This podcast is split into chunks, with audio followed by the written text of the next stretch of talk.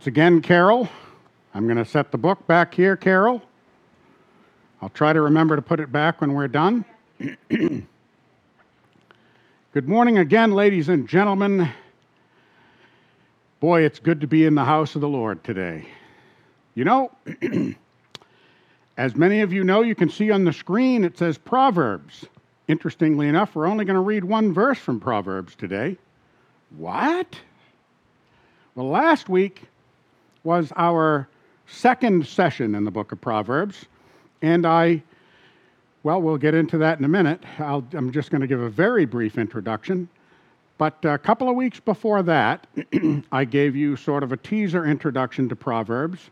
Proverbs is, well, it's a book of practical and godly wisdom. Practical and godly wisdom. Both. Both. It's not necessarily a how to book like you might get from Home Depot or something along that line, but it is a godly guide in godly living, practical, godly living on a number of different subjects. But as we discussed, as it, I'll show you in a minute, there really is a foundation under all of this. There is a beginning to all of this. There's a place it starts, but there's also a place upon which all of this wisdom and practical, practical wisdom and godly wisdom is founded, which is on the fear of God. So last week, a lot of people have a misunderstanding of what this fear of God is.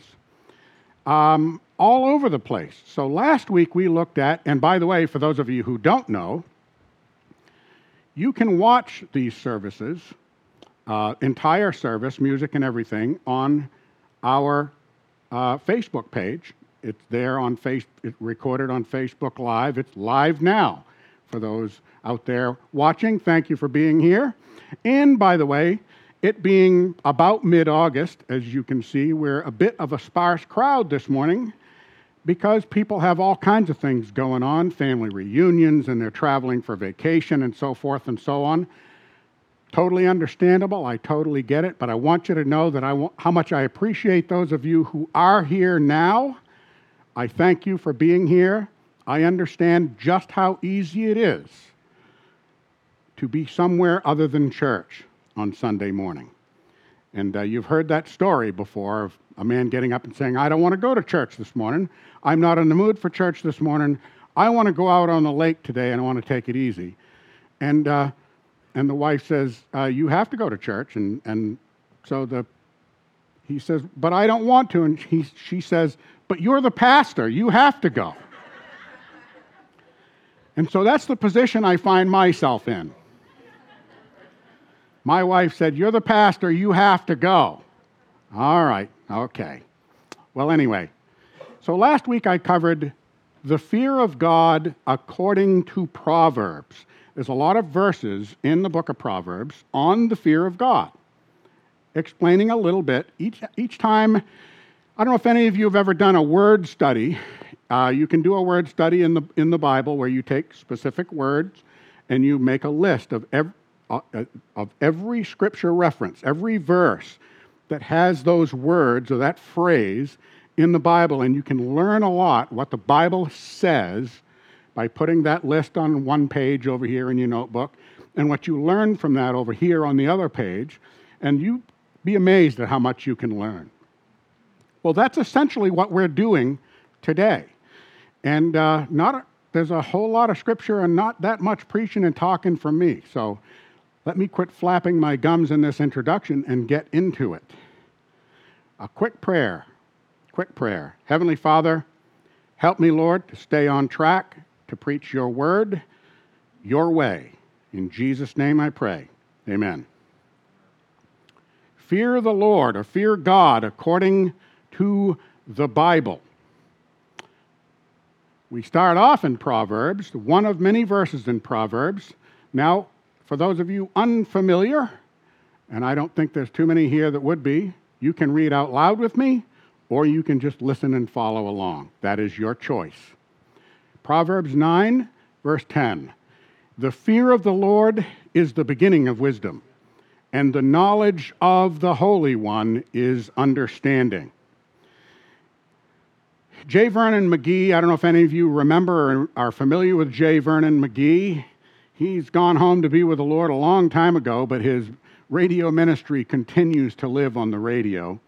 And uh, he has a, a commentary called Through, T H R U, the Bible, with J. Vernon McGee. And I can do a fair to Midland J. Vernon McGee impersonation sometimes, sometimes not so well. But I want to read this quote from him because, quite frankly, I love it. He says, This is where we start. I'm not going to try to do the impersonation, too distracting. That's, it's not good enough either. this is where we start. If you haven't started there, you haven't started, my friend. A man is a fool, which is what this book will say, to live without God in this world. I'm still trying, aren't I? In our contemporary society, we are so concerned with safety safety on the highway, safety at home, security for old age. We carry insurance for all kinds of things, and we make sure our premiums are paid up. That is the wise thing to do. But, my brother, what about eternity? What about eternity? Are you making any plans for eternity? Do you have insurance for that? Oh, how foolish it is to live this life without God. The fear of the Lord truly is the beginning of wisdom. Job 28 28.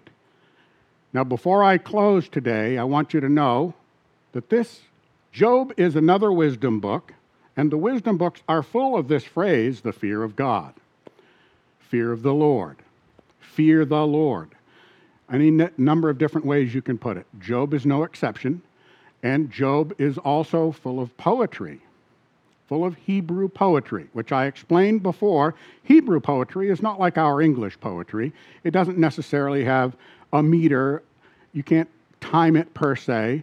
Words don't necessarily rhyme they have their own thing to them. And I won't get into that today, but I want to tell you, for those of you who want to get into that, I explained a lot more of that, and it's available in previous sermons. Go to Shiloh Chapel, Durham, Maine on YouTube. Just go to YouTube, look up Shiloh Chapel, Durham, Maine, and you can watch these sermons as many times as you like. You can uh, learn much, you can take notes there. Uh, I hope you enjoy it. Enjoy it. So, let me get into this. Job 28 28. I'm going to read the rest of this chapter before we close today, by the way, because the entire context of it is, and it's Hebrew poetry. And I love it, and I hope you love it too. But here he says in Job 28 28, and to mankind he said, who's the he? It's a capital H. And to mankind he said, Behold, the fear of, Lord, of the Lord, that is wisdom. The fear of the Lord, that is wisdom. And to turn away from evil is understanding. Everybody with me? Say amen. I got to do this once in a while because I know some of you get a little sleepy. And I don't want to have to go out there and slap people around. No, I'm just kidding. Just kidding. Andy motions me. Come on, buddy. I dare you. I, I might be a little slow, but I ain't that stupid, Andy.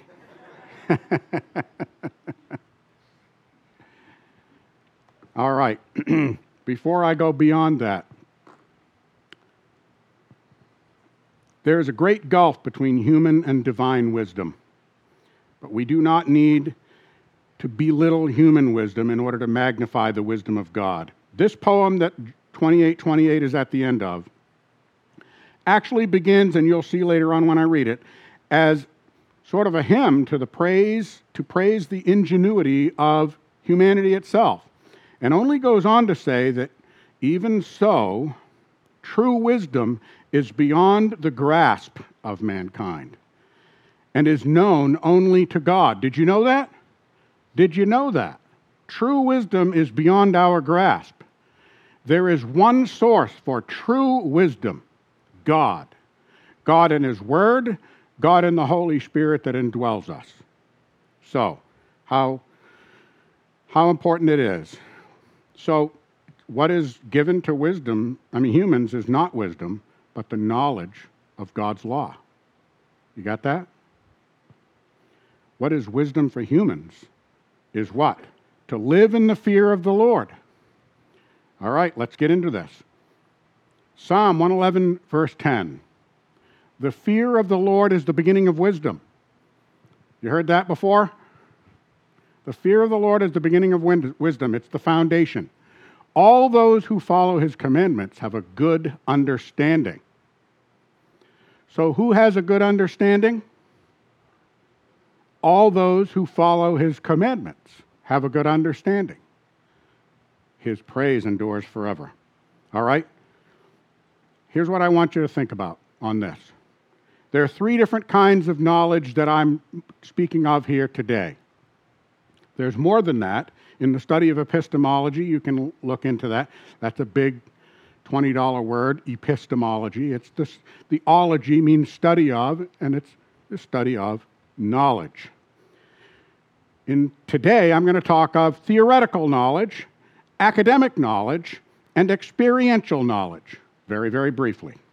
Now, let me tell you theoretical knowledge is theoretical. That's all it is. It's a theory. It may be a hypothesis if you take it into a further step. Then there is academic knowledge. Academic knowledge is what a lot of people would refer to as book knowledge. That boy got a lot of, I remember somebody saying this, I remember in a southern accent too. Boy got a lot of book knowledge, but he ain't got a lick of sense. And I think we've all known somebody like that who has a lot of book knowledge. Um, there's an episode of a popular TV show full of these brilliant scientists. Their car breaks down on the side of the road, and uh, they all know the in- ins and outs and all the scientific, academic knowledge, theoretic knowledge, theoretical knowledge of how that car has broken down and why it's broken down, but not a one of them knows how to fix the car. And here comes the third important kind of knowledge experiential knowledge. You have experience doing, applying the theoretical and the academic knowledge. Are you with me so far? Okay. Well, what I want you to know the fear of the Lord is the beginning of wisdom. That's the beginning. That's academic, that's theoretical and academic. But those who follow his commands get the experiential knowledge. You don't actually come to acquire the wisdom of God unless and until you begin practicing his commandments. You begin living out his teaching. Not only do you gain wisdom from trusting him enough to believe that he says what he means and he means what he says, but beyond that, you also come to know him better when you obey him, when you trust him. So, Deuteronomy 10, verses 12 and 13. And now, Israel, what does the Lord your God require of you but to fear the Lord your God, to walk in all his ways and love him, and serve the Lord your God with all your heart and with all your soul, and to keep the Lord's commandments and his statutes which I am commanding you today. Why? For your good. For your good. This is Moses, by the way, in case you didn't know, the giver of the law. Fear of God and love of God go hand in hand. See what I'm doing up here? Everybody else do the same thing. Hand in hand. Okay? It's they go together just like a handshake, they go together. Okay? Micah 6, verse 8, the prophet Micah puts it another way. He puts it another way. He, and I, this one is not on the screen. I meant to get it there and I forgot, so I'll read it to you. He has told you, mortal one, what is good, and what does the Lord require of you? But to do justice, to love kindness, and to walk humbly with your God. Does everybody remember that song? I am now going to scar you for life because I'm going to try to sing this song. It's actually written a bit from the King James Version. It's actually not word for word from the King James, so I'm not sure exactly which translation it came from, but it goes something like this He has shown thee, O man, what is good and what the Lord requires of thee, but to do justly and to love mercy and to walk humbly with thy God. Sorry if your ears are bleeding, but I remember that song. That song has, in times of fellowship, quiet time with my Lord all by my lonesome, where I don't have to, I still try to sing well for the Lord. He gets it. He gets it. but the Lord, the Holy Spirit, has brought me to tears singing that in fellowship, in quiet time with Him. Have you ever experienced that? That time with the Lord? Joshua 24 14. Now, this is the second farewell that Joshua is giving, this one to the people delivered at Shechem. Joshua reviewed the history of the people of God, beginning with Terah and continuing on through the time of Abraham, Isaac, and Jacob. He reminded the people, he reminded the people of what God had done for them. Okay? This is a picture. Here's what we're learning in this instance of what God is like. Okay? Because you see, we can't fear God, we can't trust God, we can't love God unless and until we know God.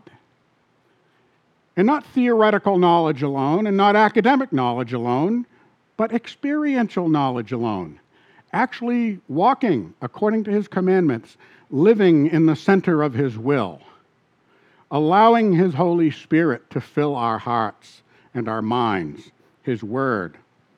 So he reminded, he reminded the people of the mighty deliverance from Egypt, the wilderness wandering, and the victory over the Moabites on the east side of the Jordan. Then he recounted their entrance into the promised land that they had been promised so long ago their victory at Jericho, remember that? Marching around Jericho, and their destruction of kings and Canaan and so forth. The Lord God Almighty had delivered all of this to them for them according to his glory and his honor. Now, therefore, he said, fear the Lord and serve him in sincerity and truth. Do away with the gods, little g there, which your fathers served beyond the Euphrates River and in Egypt and serve the Lord. Psalm 27 1. The Lord is my light and my salvation. Whom shall I fear? The Lord is the defense of my life. Whom should I dread? You see how there's a little bit of a turn here? This is David living in fear of enemies that are doing everything they can to strike him down, to kill him. And in this dark hour, he says this. Well, John Knox put it this way Of whom shall I be afraid? One with God, one person with God is a majority, is a majority. When Cromwell was asked why he did not fear anyone, he said, I have learned that if you fear God, you have no one else to fear. You have no one else to fear. Psalm 115, 11. You who fear the Lord, trust in the Lord. He is their help and their shield. This psalm, that the, the first part of it, you who fear the Lord, trust in the Lord. What do you get from that? What do you learn about fearing the Lord? Fearing the Lord is also trusting in the Lord. Is it not true? That's not exactly how it's saying it in the psalm. It's a song, actually. That He is their help and their shield is sort of the chorus. It's repeated in that psalm. But you understand where, what we're doing today is we are learning what fear of the Lord is according to the Bible. Last week it was fear of the Lord according to just the book of Proverbs. So we move on. Oh, by the way, uh, this psalm admonishes Israel to trust the Lord and not to consider foreign gods. Why? Because in those rare occasions when other nations who didn't fear the true God feared all of these little false gods, they worshiped these little false gods, they would mock the true God of the universe to the Israelites. And a lot of the Israelites, I don't know what percentage, it doesn't say, were tempted. Were tempted to follow the gods of the people who had conquered them, who had beaten them in a particular battle. Well, here, this message, the psalm admonishes Israel to trust the Lord and not even to consider foreign gods. But the message would speak powerfully to me and to you today. Anytime we are tempted to follow the ways of the world, to follow unbelievers, we have to recognize that it is the Lord that is true God. Do you have false gods? Are you sure? What do you trust in more, your God or your job? What do you trust in more? Your 401k? Your Social Security paycheck? Or God? Who are you trusting more? It's just a thought. False gods. We all have a tendency to take on false gods. Is it television? Is it lunch? Are you thinking about lunch right now? Maybe I shouldn't have asked that question. now you are. you see my point, though, right? That's my point. Let's move on. Ecclesiastes 12, verse 13. The conclusion. By the way, for those of you who don't know, Ecclesiastes is another wisdom book about ecclesiastical things. All right, let me use the technical nomenclature that I use churchy stuff. Aren't you impressed? Churchy stuff. The conclusion, when everything has been heard, is fear God and keep his commandments. Because this applies to who? Raise your hand if you are one of every person. Okay? I see one person didn't raise their hand. You are, you know. That's all right. I'm not going to call your name out. Just kidding. So, loyal submission to the rule of God is the central and summary admonition of biblical wisdom literature. Let me say that again. Loyal submission to the rule of God is the central and summary admonition of biblical wisdom literature. Now, I want to read to you. I know nobody likes being read to, maybe except little kids in school, but I want to read to you something that I thought was really good, really powerful, from something called the Jesus Bible. Now, I don't know this whole Bible. I read this online and I said, I got to use this. So hangest thou in there, as the 11th commandment might say. Okay, you're not going to find that in the Bible. That's my own goofy stuff. I stole it from somewhere else, somebody else, and I use it all the time. But listen to this Solomon wrote from an incredibly unique perspective. He had experienced the best that life has to offer in terms of fortune, fame, and pleasure. Yet he boiled all of life down into this one simple phrase Jesus was asked to define the single most important commandment in all the law. That was in Matthew chapter 22. And to paraphrase it or to summarize it, he responded with a simple twofold command love God and love your neighbor. Love God and love your neighbor. Okay? The final counsel of God, uh, excuse me, Solomon's great wisdom combines with Christ's clarification of the law to reveal an amazing connection between, get this, a connection between wisdom, obedience, and love. Okay? Remember, we're studying what the Bible has to say about the fear of God. So, this amazing connection between wisdom, obedience, and love. The pinnacle of wisdom is respecting and obeying God. The pinnacle of wisdom is respecting and obeying God. And the heart of obedience, the heart of obedience to God's law consists of loving God and other people. Loving God and other people. Amidst all the wisdom and counsel within the book of Ecclesiastes, this insight is something that anyone should be able to apply to their life. Anyone. Solomon's words of wisdom connect directly to Christ's way of obedience and love. Everybody get that? Say amen. Let's move on to the New Testament. Luke chapter 12, verses 4 and 5.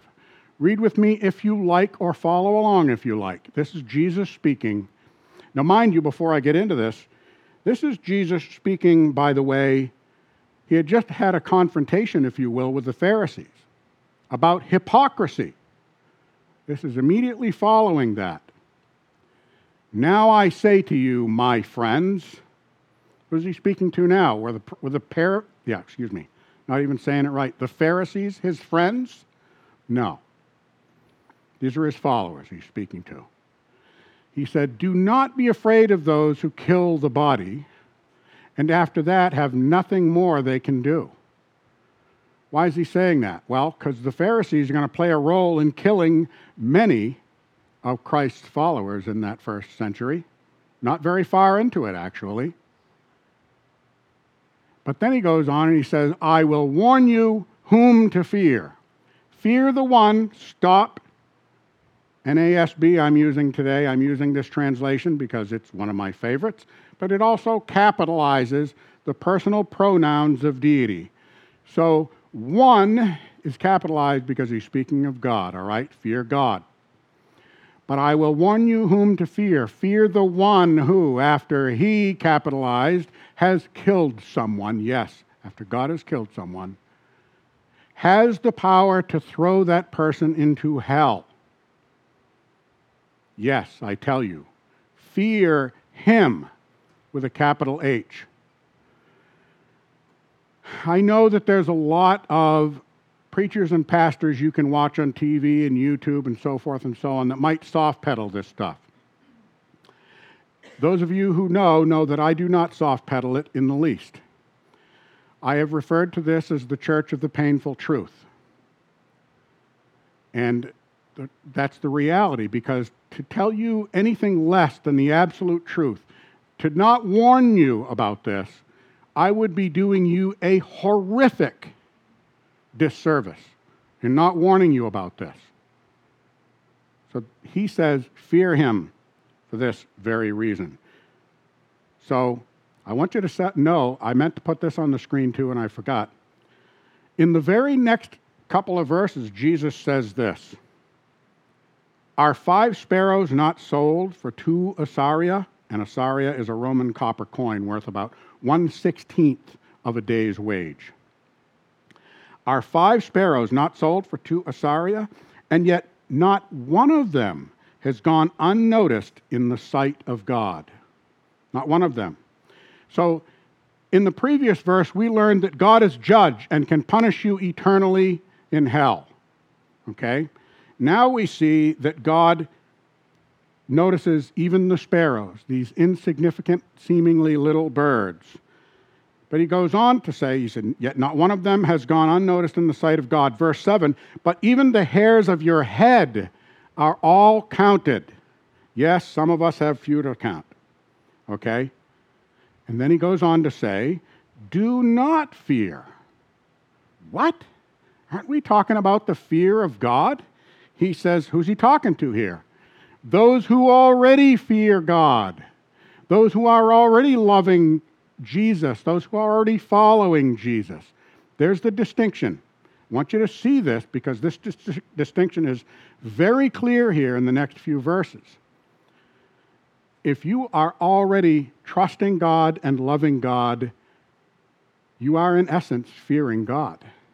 You understand me? If you've trusted Jesus because you realized you needed a Savior, and apart from that Savior, you were going to be cast into the fires of hell. You accepted the fact that He paid the eternal price for your sins forever and ever and ever. Amen. Okay? Past, present, and future. Once and for all, Scripture says. So, He says, do not fear. Why? Because you, raise your hand if you're a person, you, You? Are you a you? No? Are you a me? Okay. Do not fear. You are more valuable than a great number of sparrows. And like I said, who's he speaking to? Those who fear God, who are born again, who Christ purchased or would purchase at that point in time. He hadn't quite done it yet. Would purchase at a great cost. He has purchased us with his very own suffering, with his very own blood, was dead, buried, and raised up. Let me move on. Luke 23, verses 39 through 43. Let's read this together. One of the criminals who were hanged there was hurling abuse at him, saying, Are you not the Christ? Save yourself and us. He's mocking Christ. Does that sound like fear? He did not fear.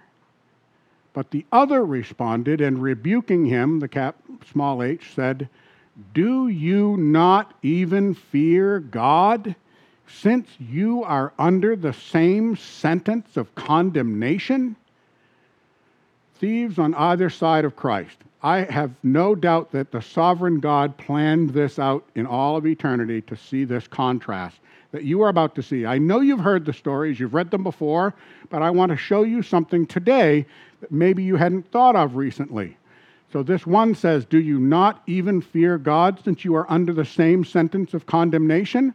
Verse 41 And we indeed are suffering justly, for we are receiving what we deserve for our crimes. But this man has done nothing wrong. What do you observe here? One man is mocking Jesus for not saving them. The other one recognizes Jesus for who he really is. Not only who he really is, but you'll see he recognizes that Jesus has done nothing wrong. Okay? He is an innocent. The very reason he can pay the penalty for our sins is because he was the spotless Lamb of God without sin. So he has also acknowledged what? His own sin. And then we read next. And he was saying, Jesus, remember me when you come into your kingdom. And he, with a capital H, this is Jesus, said to him, Truly, I say to you today, you will be with me in paradise. You see the difference? The difference between one who fears God and one who does not fear God? That is the most significant difference I can imagine. Can you think of a more significant difference? A more lasting legacy of, of your fear for God? I can't. I can't. Hebrews 12 verses 4 through 6. You have not resisted to the point of shedding blood in your striving against sin, and you have forgotten the exhortation which is addressed to you as what? Sons or sons and daughters. And this is, by the way, a quote from Proverbs chapter 3, verse 11, I think, mostly. My son, do not regard lightly the discipline of the Lord nor faint when you are punished by him. For whom the Lord loves, he disciplines, and he punishes every son whom he accepts. You got that? Are you with me? When God speaks of discipline and rebuke, it is sons whom he addresses. The word for discipline combines the thoughts of chastening and education. It points to sufferings that teach us something. In verse 4, the striving was against sin, but somehow the hand of God was in it too. No circumstances, no circumstances, none, no circumstances are beyond God's control. He is sovereign. And there are none he cannot use to carry out his purposes. So, so, believers are not to belittle the significance of their sufferings nor, and this is very important for you, lose heart in the face of God's correction. There's another reason why you should fear God. correction. Like the father who loved you, the mother who loved you perhaps, who punished you as a child when you did wrong. That type of fear. God, your Father in heaven, can do that to us and does. Doesn't say he can or he might, it says he will. You get that? Uses the nasty, horrible circumstances sometimes of your life or the consequences, direct consequences of your own sin for correction, for rebuke. So, God disciplines the people he loves, not those he is indifferent to. Not those he is indifferent to. Have you ever wondered why is it? Well, it's written about in Scripture. Why do the wicked get away with this stuff? Now, not to get into politics too much, but how often have you looked at in, in Washington, D.C., and politicians doing all kinds of things? Powerful, wealthy people, not just politicians, but otherwise powerful, wealthy people who seem to get away with all kinds of things that you and I could not get away with, right? Yeah, don't envy them. Do not envy them. In the end, there will be justice. God has promised it, He has guaranteed it. There will be justice. All right, moving right along. Revelation chapter 14, verses 6 and 7. Now we are coming up to the time of tribulation. Time for a shameless plug. We're going to be studying Revelation in midweek Bible study beginning next month. So, can follow along, get in touch with me, just about anybody else here, if you want to know about that. That's going to be either on Monday night or Tuesday night, most likely. One night is going to be grief share, and one night is going to be the study of the book of Revelation. And we have multiple times classes for that Revelation course, by the way. There's going to be one on Sunday evenings. There's going to be on either Monday or Tuesday night, and there may well be one with Phyllis for the ladies on probably Tuesday morning, you said? Wherever it might be. You'll, you'll figure that out as you go along. Let's get back to this.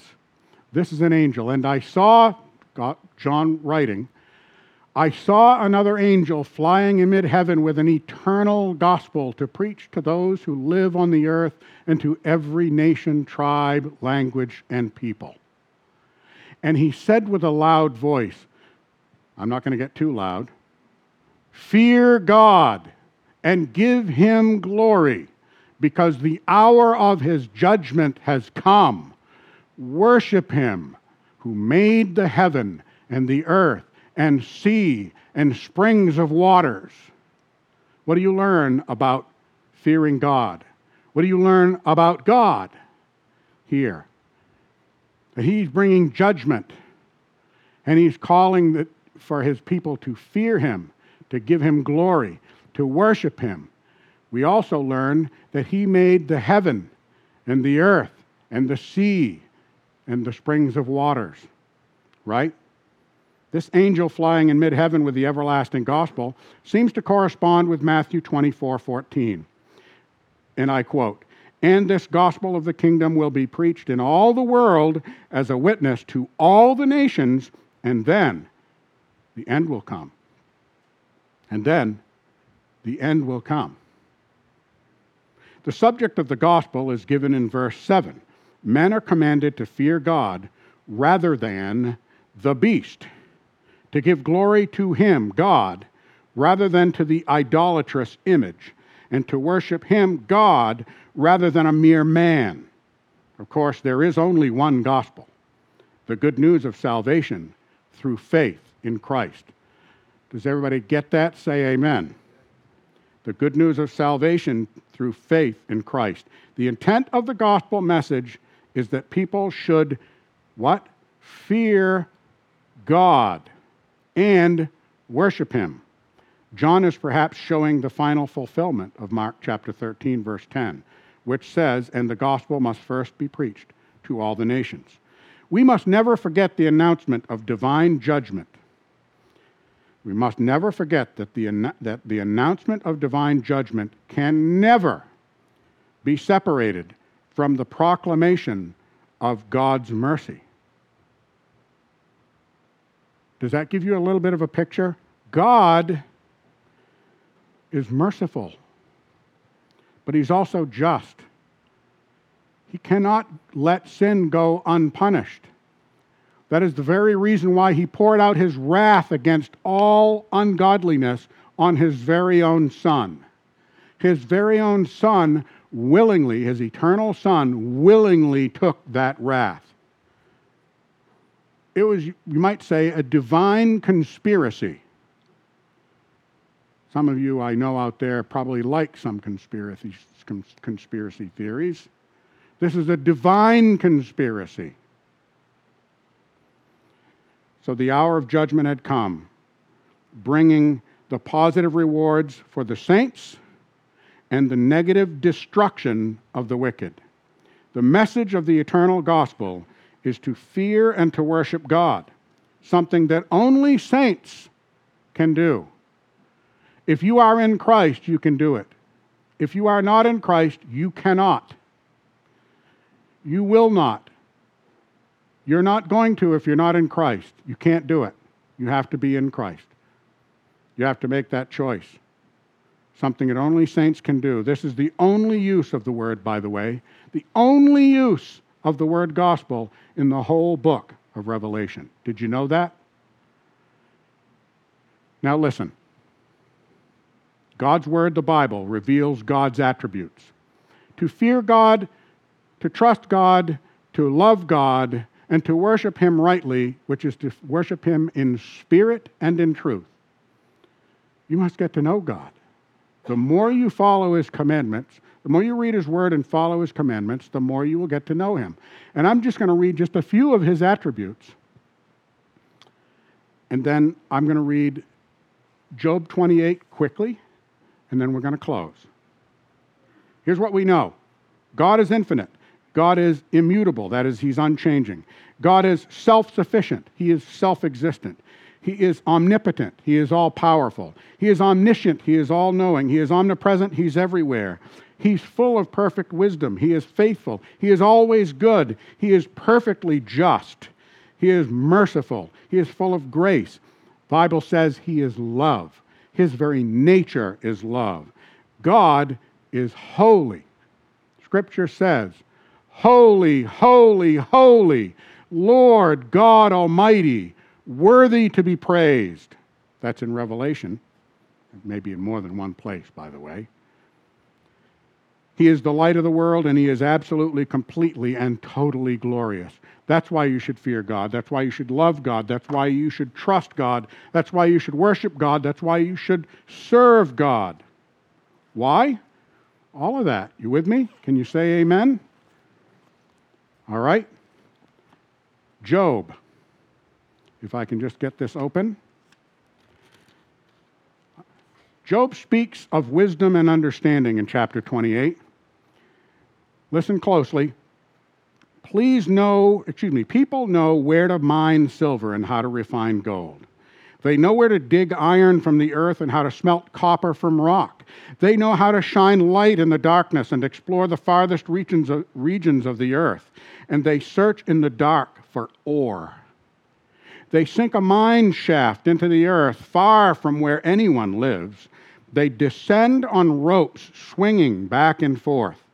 That's how the mining was done in those days.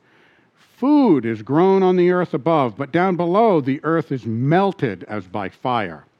Here the rocks contain precious lapis lazuli. Not even sure if I'm pronouncing that correctly. And the dust contains gold. These are treasures no bird of prey can see, no falcon's eye observed, no wild animal has walked upon these treasures, no lion has ever set his paw there. People know how to tear apart flinty rocks and overturn the roots of mountains. See how it's praising the knowledge of men.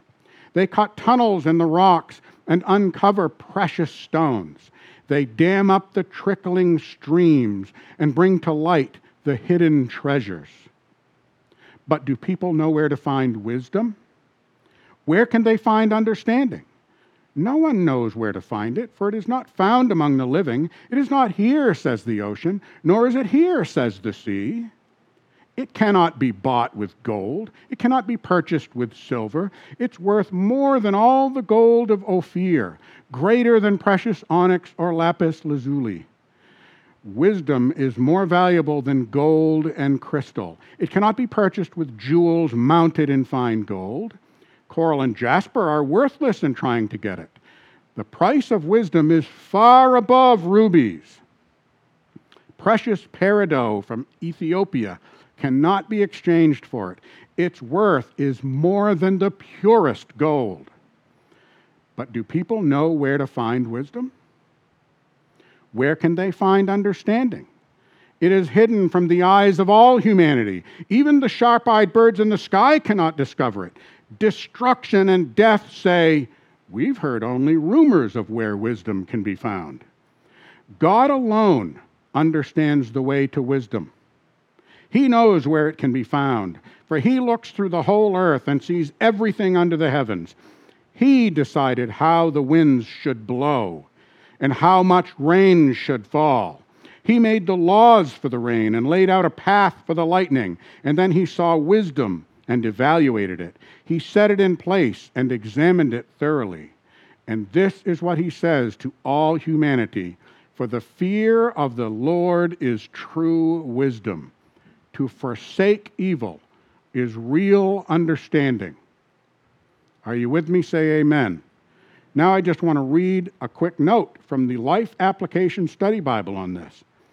Job stated that wisdom cannot be found, and I'm closing with this. Job stated that wisdom cannot be found among the living. It is natural for people who do not understand the importance of God's word to seek wisdom here on earth. It's natural, it's normal. Nowadays, you go to YouTube, right?